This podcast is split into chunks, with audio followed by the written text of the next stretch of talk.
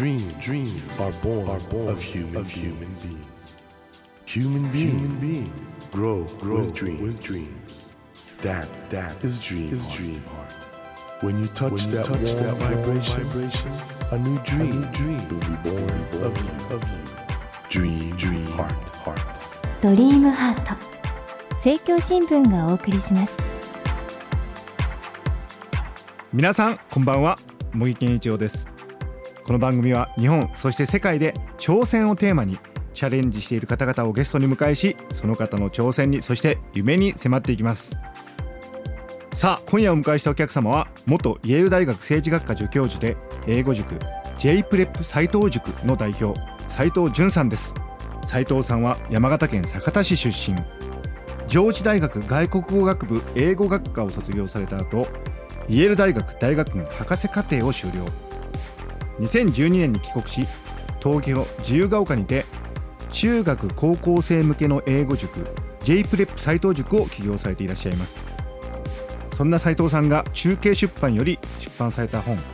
世界の非ネイティブエリートがやってる英語勉強法これが大変話題を集めています。一体どんな本なのか詳しくお話を伺っていきたいと思います。こんばんは。よろしくお願いします。こんばんは。よろしくお願いします。あの斉藤さんが出された本この世界の非ネイティブエリートがやっている英語勉強法っていうこれもう大変今あの、まあ、話題の本でして英語について非常に実践的でしかも目から鱗の学習法を提案されていらっしゃるんですけども、ここに至るまでの斉藤さんの道筋が面白いですね ちょっと私は経歴としては変わり種かもしれないですよね。まあ、上智その後イェールでこれ政治学を勉強してということで、ええ、そのままアカデミックに行くというのが普通はだと思うんですが、ええ、これなんかやっぱりかなり強い思いがあったわけですか？英語の塾をやろうという。そうですね。日本帰ってくること自体は家族の事情っていうのですか、はい、母親が病気してたもんですから、はい、少しそばにいる時間を増やしたいなと思って、はい、まあ、それで日本帰ってくるっていうことを考えた時にですね大学で教えるっていうこともまあできたんでしょうけども自分が日本の大学の教室に立って楽しくこう授業をしているっていう姿をですねどうも思い描くことがですね できなかったんですよね。それで比較的自分で自由に思い描いたことを実現していくっていうことを考えると学習塾なのかな。外国語学部を卒業して教育の道に入るってことはしなかったんですけれども、うん、学生時代おそらく日本の英語教育っていうのは今分かってることをベースに変わっていくんだろうなっていう思いはあったんですよね。はい、でそうこうしているうちに自分自身はあのアメリカに留学して博士号を取ってアメリカの大学で6年ばかり教鞭取っていたわけなんですけれども、うん、どうもなんか最近おかしいなと思ったんですよね。あな何がですか？私大学院生として留学したのは1990年代の半ばなんですけど、はいはい、アメリカに留学してくる留学生の英語力まあ日本人は下手っていうのはそれはみんな知ってたことですけれども韓国あるいは中国台湾から留学してくる人たちも一様に下手だったわけですよね。うんただ90年代後半日本から来る留学生の英語力って昔から変わってないかむしろなんかこうちょっと下手になったかもしれないなと思うようなことがあるぐらいだったんですけども、はい、周りの国から来ている留学生の英語力って見違えて上手になったなって思うんですね平均的に。はいはい、で話を聞いてみると彼ら彼女らは決して帰国子女でも海外在住経験長期間あるわけでもなく 普通に国内の教育を受けてきてそこそこのレベルに達してるわけなんですよね。なんかこう日本だけ変わらないよなという思いがありましたよね。それで自分のこれからの人生っていうことを考えた時にですね社会の役に立ってやりたいことをするっていうことを考えた時には英語教育なんじゃないかなだから英語塾だったんですよね。僕だか塾っていう時に僕はやっぱりその日本語でね塾っていうとあの、幕末の松下村塾だとか、はい、敵塾とか、えー、あれに近いイメージですかねその、えー、そうですね。志を持ったまあある意味集まると。語学プラスアルファを教えたいというあの志向性を持ってるっていうところでは、はい、蘭学塾に近いかもしれないですね。現代の緒方洪庵ということです。J プレップこの塾では今回書かれたこの世界の非ネイティブエリートがやってる英語勉強法のメソッドに基づいて基本的に教えてらっしゃるってことですね。従来の学校の教室ないしは予備校の授業っていうのは昔だと私が受験生だった頃なんて音声教材なんて全くなかったわけですよ。うんひたすらあの主語動詞目的語これは同格名詞節だとかいうような数式を解いていくように英語を読んで訳してっていうそういう授業はいが主体だったんですけれども、私どもがやっているのは、まあ、例えば動画を見せてその動画の中のこの状況だからこういう表現をするっていうのを、まあ、文法説明しますけれどもそれを理解した上でその動画の中のセリフを音読したりシャドーイングすることで体の中に取り組んでいくっていう指導をしてます。シャドーイングというのはご著書の中にも出てきたんですがちょっとリスナーの中にはどういうことだろうって分かんない方もいらっしゃると思うんで、要するに聞こえてきたものをそのまま自分の口で出すっていうことですよね。はあはあ。シャドーイングは日本の学校教育の中で必ずしもやポピュラーではないですね。でだから日本の英語教育ちょっと乱暴だなと思ってえーいたのはですね、はいこう学校では訳読をするわけですよ。文法の問題集を解いて日本語に訳していく。はいはいでそういう受験勉強で英語をマスターしたととても言えないような人たちが次に会社に入って話せないっていうことで英会話学校行くわけですよね。はいだからこれはですね素振りしないでいきなりテニスコート放り出すような感じですよね。一方学校ではテニスのルールは教えるけれどもプレーのなんて言いますか経験は積ませないテニスコートには出させないでひたすらテニスのなんて言いますかねルールを解説してるような。だからあのそのバランスよくう知識を蓄えてこう体で実践していく勉強しないとできるようにならないっていうことですよね。それをうちの教室では注意してやっていますね。なるほど。まあ、ご著書の中のタイトルにある、その、非ネイティブエリート、まさにあの、留学されてたイェール大学に世界各国から来る彼らははい非ネイティブエリートだと思うんですけど、彼らと比べると、ええ先ほど日本人の英語力が非常に見劣りするとおっしゃいましたが、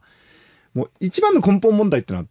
どこにあるんですか？やはりですねあの大学入試だと僕思いますね。なるほど。ええ、大学入試で話す試験っていうの基本的にないじゃないですか。はい。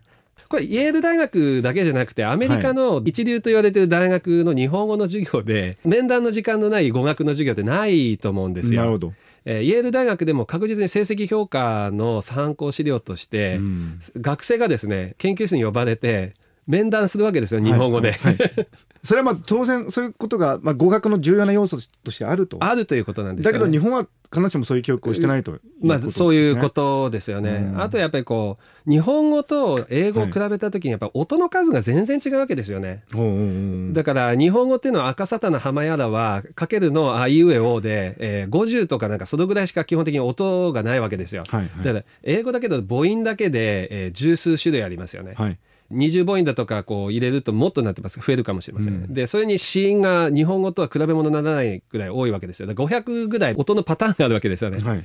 その違いがやっぱり日本人にとって最大のハンデになってるっていう分かってないで英語を教えてますよね。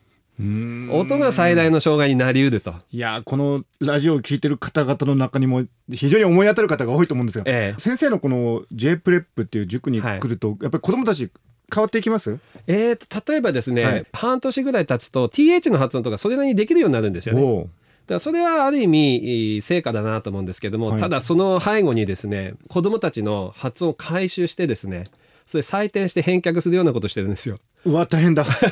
もっと下後ろにとかそういうあのフィードバックを上げる指導を丁寧に丁寧にやってますね。だから素振りでフォームを固めてそれからテニスコートに出ていくっていう試合をするっていう順番ですよね。試合だけだとやっぱりフォームが固まってないですからなるほど。ええ、フォーム固めてからある程度なんていうのはテニス楽しむっていうそういう順番を踏まないとダメですよね。なるほど。さっき大学入試が問題だとおっしゃいました、はい。これ大学入試変えるしかないってことですか？大学入試にスピーキングを入れるだけでもかなり変わると思いますね。なるほど。えおそらくですね私が今までいろいろな人に意見聞くとスピーキングを入れた時えにはい採点の仕方が分かんないっていう方が意外とイメージとしてええ。持ってらっしゃる方多いんですがはい、どう採点すればいいんですか？採点の方法はいろいろあります。はい。例えば TOEFL はコンピューターに向かって話しかけるんですけれども、それを複数のコーダーが基準に当てはめてあの例えば発音はあの滑らかかはい。母音子音が英語の発音になっているかっで表現をしようとしていることに内容的に一貫性があるか、うん。論理の展開がしっかりしているかっていうようないろいろな要素を加味してですね。まあイメージとしてはですねスケートの採点ですね。フィギュアスケートの採点 だから10点10点10点10点だったらこう満点になるっていうような感じですよね。だから複数のコーダーの採点の平均点を取ることでばらつきを少なくするっていうようなやり方があ主流のようです。お話を伺ってますと僕が今例えばね習ってきた英語の先生方でもちろん皆さん素晴らしい先生なんですけど、今おっしゃったコーダーができる方っていないなと思うんですが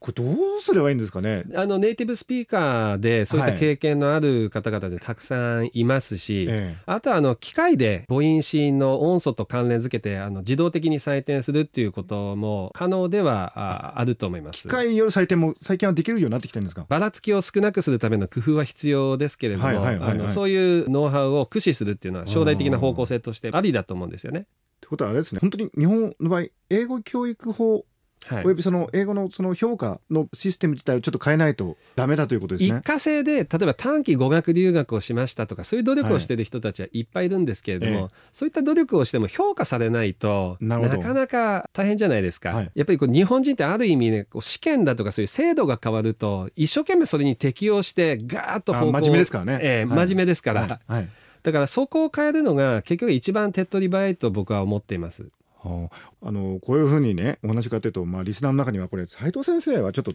特別な人だったんじゃないかと 最初から。これ学生時代から英語はやっぱりお得意だったんですか？えーっとね英語は小学生の頃はもう全くなってますけど意味わからず「セサミストリート」とか見るのが好きで。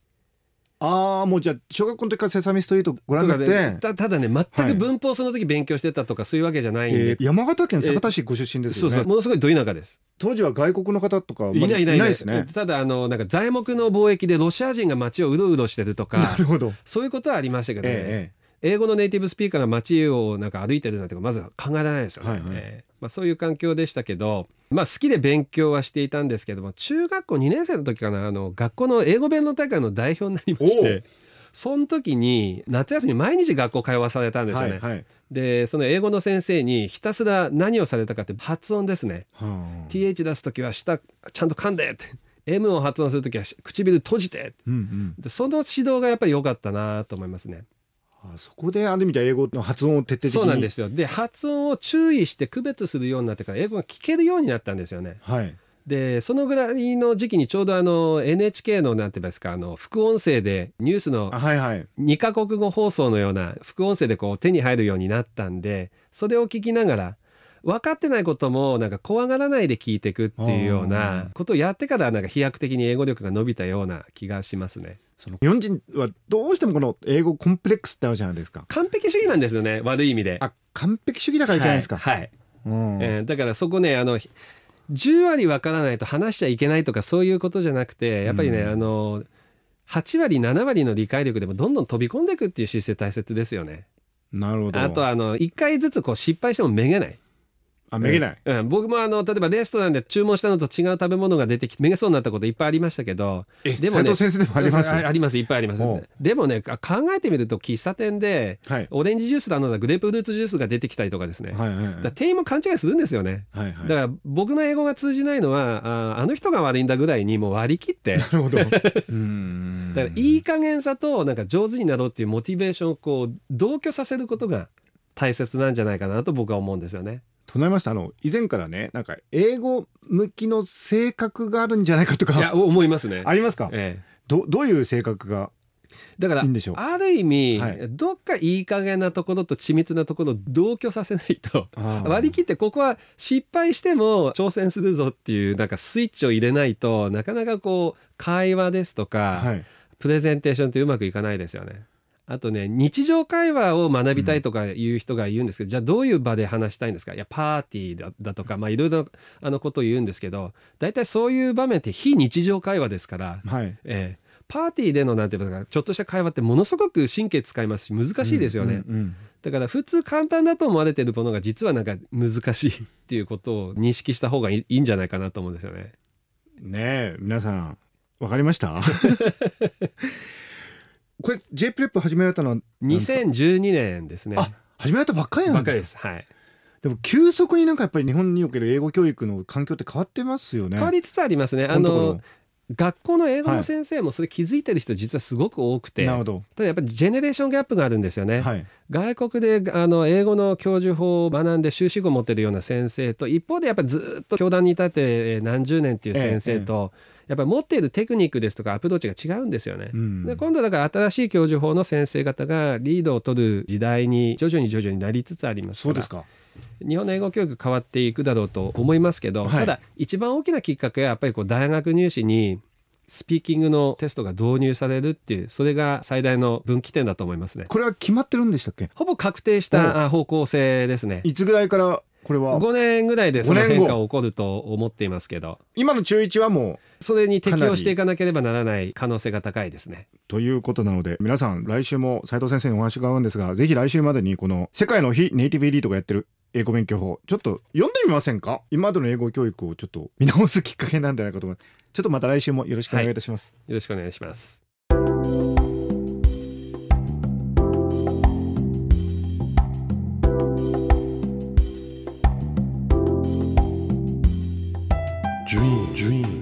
Can't be seen, can't be seen with the naked, eye. naked eye.